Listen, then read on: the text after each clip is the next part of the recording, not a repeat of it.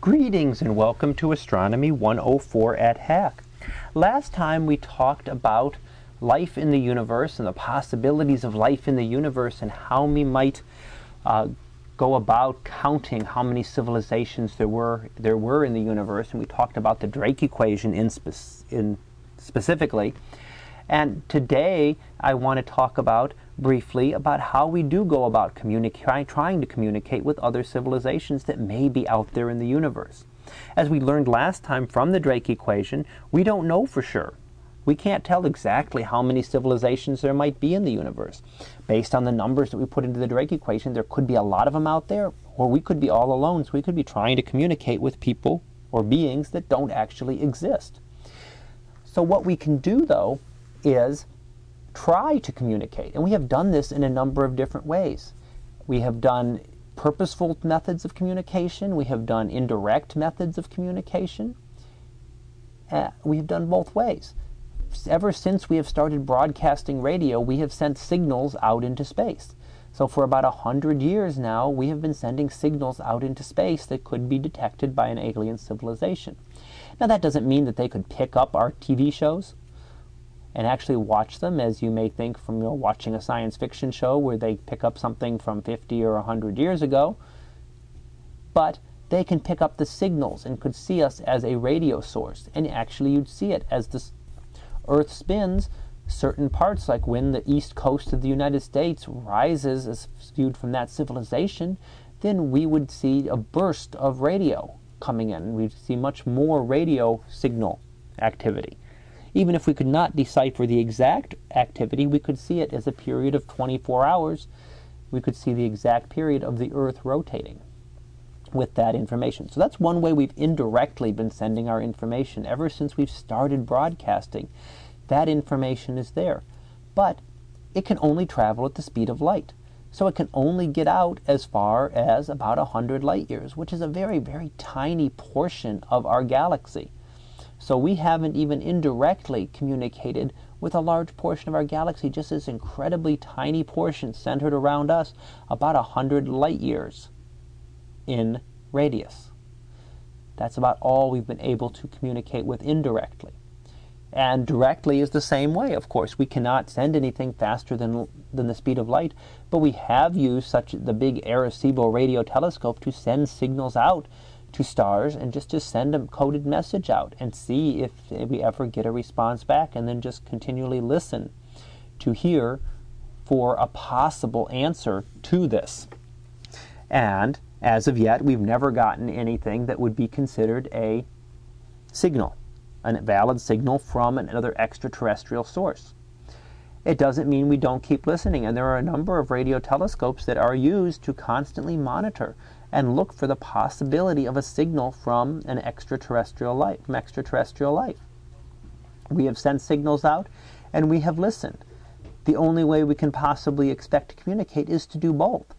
Because if you imagine, let's just suppose, and listening is a lot easier, it's a lot easier to monitor all these stars than it is to pick stars and send signals in their direction.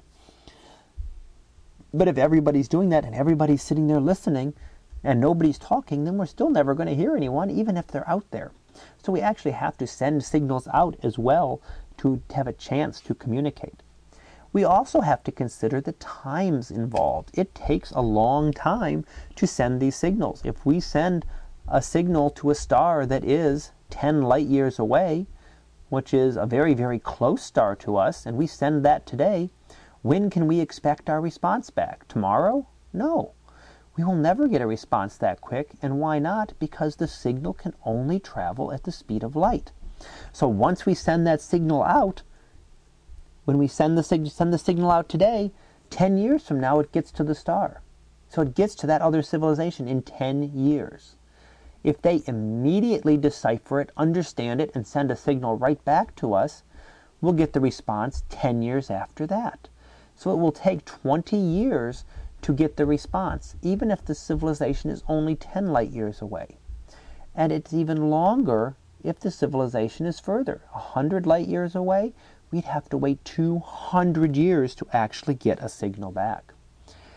But it is something that we do. We do do this type of communication and attempt to contact other civilizations.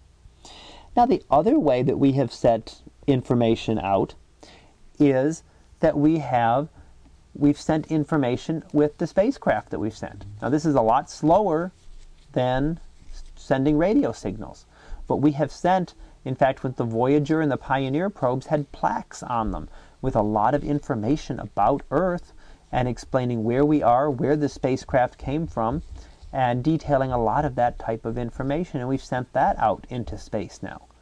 Now, those spacecraft, even after all these years of traveling, are still only at the outer edges of the solar system, and it will take them many thousands of years to get even towards the nearest stars. So they will eventually get out there into space and may be detected, but it's a very large, empty space, and the odds of it happening to be detected are incredibly small. But we have sent that information out for the possibility of being detected. So those are just a couple of the ways that we have tried to communicate and listen for extraterrestrial civilizations.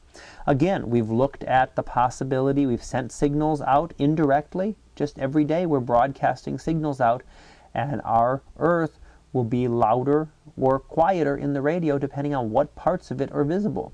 When a lot of ocean is visible, it's not going to be very loud when a lot of the east and west coast of the United States are both visible, then we're going to get a burst of signals as they come in and are visible then to this distant civilization. We have also tried sending and listening for signals from different stars. We've picked out stars that we think might be likely candidates based on what we talked about last time in these podcasts, and we have sent signals there. And then we listen for responses. But again, as I talked about, it takes a long time to get that response. It's not something that we can get back in five minutes or 10 minutes or an hour or a day or a week or a month or even a year. The closest star, Alpha Centauri, is about 4.2 light years away from Earth. That means we have a minimum wait of over eight years in order to get it. So if we send that signal right now, here in 2011, it will be eight and a half years, it'll be 2020 before we can get a signal back. And that's if they decipher it and send us a signal back immediately. If it takes them a year or two years to decipher our signal, then it would be even longer. And that's, of course, assuming that there is a civilization there. If there's nobody there to detect it, then our signal just travels out, never to be detected.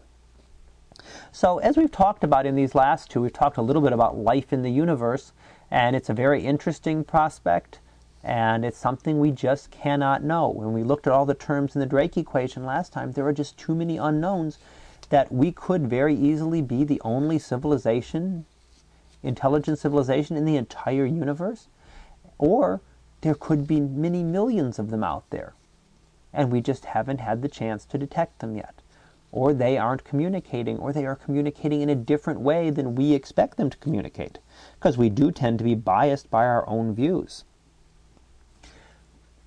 Well, I hope this has helped. These summer podcasts have helped a little bit. We'll be back to the fall podcast and my class podcast coming up here very shortly but I wanted to do these just to keep everybody on track during the summer if you wanted to follow along on a couple different topics. And I'll be coming up with a few more for the fall, for the winter break over Christmas time, and then next next summer we'll come up with a few more different topics for everyone to listen to. So I hope these have been enjoyable to you and that you've gotten some information out of them. And until next time, everyone, have a great day, and I will see you in class.